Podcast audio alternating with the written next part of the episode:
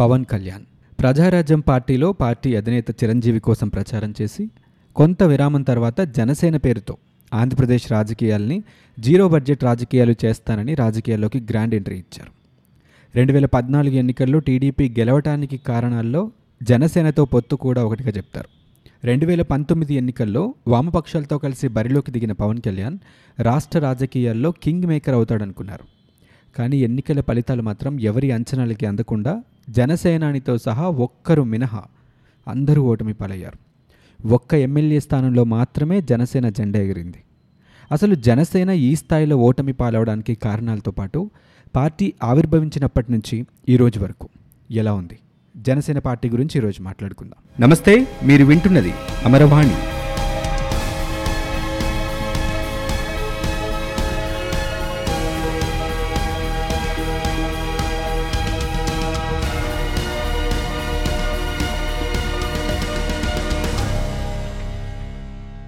సినిమాల్లో పవన్ కళ్యాణ్కి ఉన్న క్రేజ్ గురించి అందరికీ తెలుసు.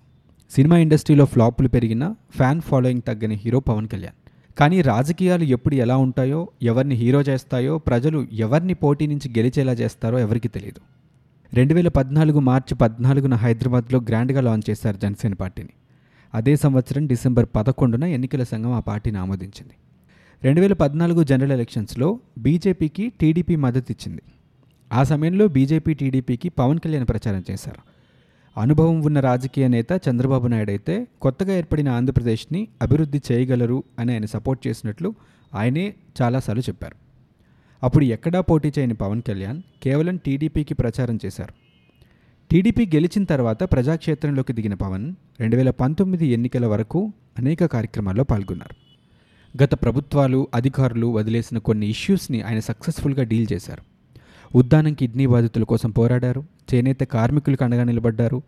పోలవరానికి సంబంధించి మూలలంకలో ఉన్నటువంటి రెండు వందల ఏడు ఎకరాల భూముల్లో డంపింగ్ యార్డ్ సమస్యను గురించి ఆయన పోరాడారు. అగ్రిగోల్డ్ బాధితుల గురించి మిర్చి రైతుల కోసం వనదాక్షి ఇష్యూలో సపోర్ట్ చేశారు. ఫాతిమా మెడికల్ కాలేజ్ గురించి అలాగే డ్రిడ్జింగ్ కార్పొరేషన్ ప్రైవేటైజేషన్ గురించి తిత్లీ తుఫాన్ బాధితులకు అండగా నిలబడ్డాం ఇలా చాలా కార్యక్రమాల్లో ఆయన పాల్గొన్నారు. ఆయన ప్రస్థానం కూడా ఈ విషయాల్లో సక్సెస్ఫుల్గానే జరిగింది అని చెప్పొచ్చు. అయినా కూడా రెండు వేల పంతొమ్మిది ఎన్నికల్లో ప్రజల మన్ననలు పొందలేకపోయారు. ఏ రీజన్స్ వల్ల అసలు జనసేన ఈ స్థాయిలో పరాజయం పొందాల్సి వచ్చిందో ఒకసారి చూద్దాం. చిరంజీవి ప్రజారాజ్యం పెట్టి ఆయనకున్న సినీ గ్లామర్తో పద్దెనిమిది సీట్లు మాత్రం సంపాదించుకోగలిగారు. తర్వాత కొంతకాలానికి ప్రజారాజ్యం పార్టీని కాంగ్రెస్లో విలీనం చేశారు. అయితే విలీనం చేసినప్పుడు వద్దని వారించటం కానీ బహిరంగంగా వ్యతిరేకించటం కానీ పవన్ కళ్యాణ్ చేయలేదు. కాంగ్రెస్లోకి విలీనం చేయడం అనేది ప్రజారాజ్యం పార్టీకి పెద్ద ఓటమిగా చెప్తారు. ప్రజల్లో విశ్వసనీయత మొత్తం పోయింది. ఆ పార్టీకి కూడా పవన్ పనిచేస్తారు కాబట్టి మళ్ళీ అదే జరుగుతోంది అనే అనుమానం ప్రజల్లో ఉంది.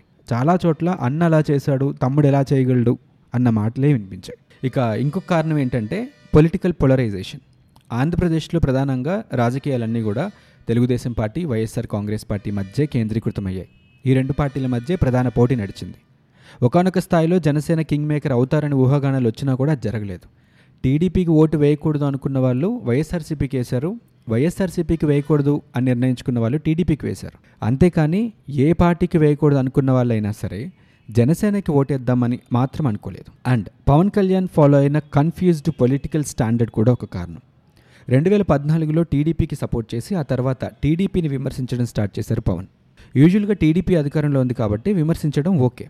కానీ అధికారంలో లేని పార్టీ అధికారంలోకి ఇంకా రాని పార్టీ. వైఎస్ఆర్సీపీని కూడా ఆయన ప్రచార సభల్లో విమర్శించారు.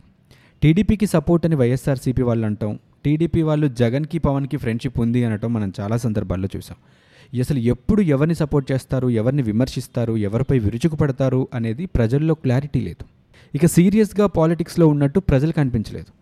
నాలుగు రోజులు హడావిడి చేస్తారు మళ్ళీ మూవీస్లోకి వెళ్ళిపోతాడు అనుకున్నారు తప్ప ఆయన ఎన్నిసార్లు ఎన్ని వేదికలపై నేను ఇక్కడి నుంచి నా జీవితాన్ని ప్రజలకి అంకితం చేస్తాను రాజకీయాల్లోనే ఉంటాను అని చెప్పినా కూడా ప్రజల్లో నమ్మకం కలగలేదు. ఇక క్షేత్రస్థాయిలో పార్టీలో బలం లేదు. గ్రామ స్థాయిలో కార్యకర్తల్ని ఏర్పరచుకోవటంలో కానీ మండల స్థాయిలో జిల్లా స్థాయిలో కార్యకర్తల బలం పెంచుకోవటంలో కానీ జనసేన పార్టీ ఎలాంటి అడుగులు వేయలేదు. ఇక ఇంకొక విషయం ఏంటంటే అసలు ఆంధ్రప్రదేశ్లో ఏమాత్రం బలం లేని పార్టీలు బహుజన్ సమాజ్వాద్ పార్టీ వామపక్షాలు వీళ్ళతో పొత్తు పెట్టుకోవడం ఇక ప్రతి సభలో ఆవేశంగా మాట్లాడిన తీరుకి అభిమానులు చప్పట్లు కొట్టారు కానీ సామాన్య ప్రజలు మాత్రం ఓట్లు వేయలేదు. ఇక జనసేన అంటే పవన్ కళ్యాణ్ గుర్తొస్తారు తప్ప ఆయన తర్వాతి స్థాయి నాయకత్వం ఈ రోజుకి కూడా గట్టిగా లేదు ఆ పార్టీలో. ఎన్నికల ఆఖరి నిమిషంలో వివి లక్ష్మీనారాయణ లాంటి వాళ్ళు వచ్చినా కూడా ఆయన భావజాలం అంతా కూడా ప్రజల్లోకి తీసుకెళ్ళే సమయం అప్పటికి లేదు.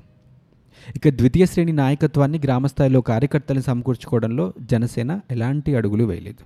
పార్టీలో ఎప్పుడు ఏం జరుగుతోందో ఒక్క పవన్ కళ్యాణ్కి తప్ప ఎవరికీ తెలియనంత సీక్రసీ మెయింటైన్ చేశారు. ఇక మేనిఫెస్టో.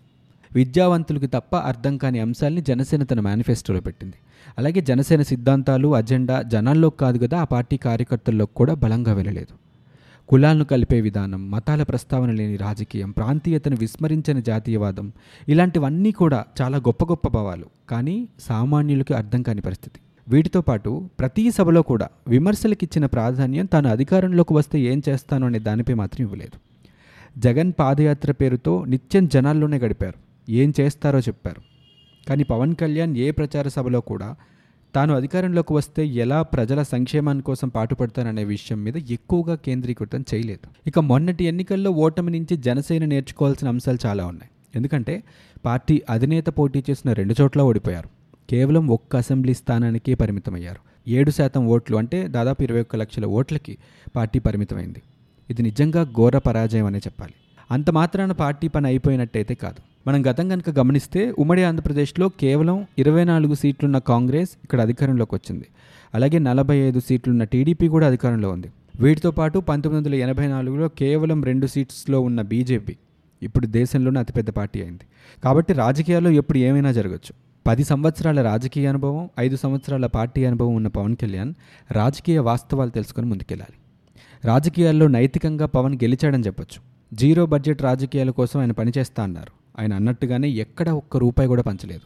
అయినా కూడా ఇరవై ఒక్క లక్షల మంది ఆయనకు ఓట్లేశారు. ఇక పూర్తి స్థాయిలో ఉంటూ రాజకీయాల్లోనే స్థిరమైన రాజకీయాలు పవన్ చేయాల్సి ఉంటుంది. వైఎస్ఆర్సీపీ బలంగా ఉంది. కానీ ప్రతిపక్ష టీడీపీ వీక్ అవుతోంది. పోరాడి రాజకీయ బలం కనుక జనసేన పెంచుకోగలిగితే ప్రతిపక్ష హోదా అయినా దక్కించుకోవచ్చు. ప్రశ్నిస్తా అని వచ్చిన పవన్ జగన్ని ఎలా ఎదుర్కొంటారో తర్వాత రాజకీయాల్ని ఎలా మారుస్తారో చూద్దాం.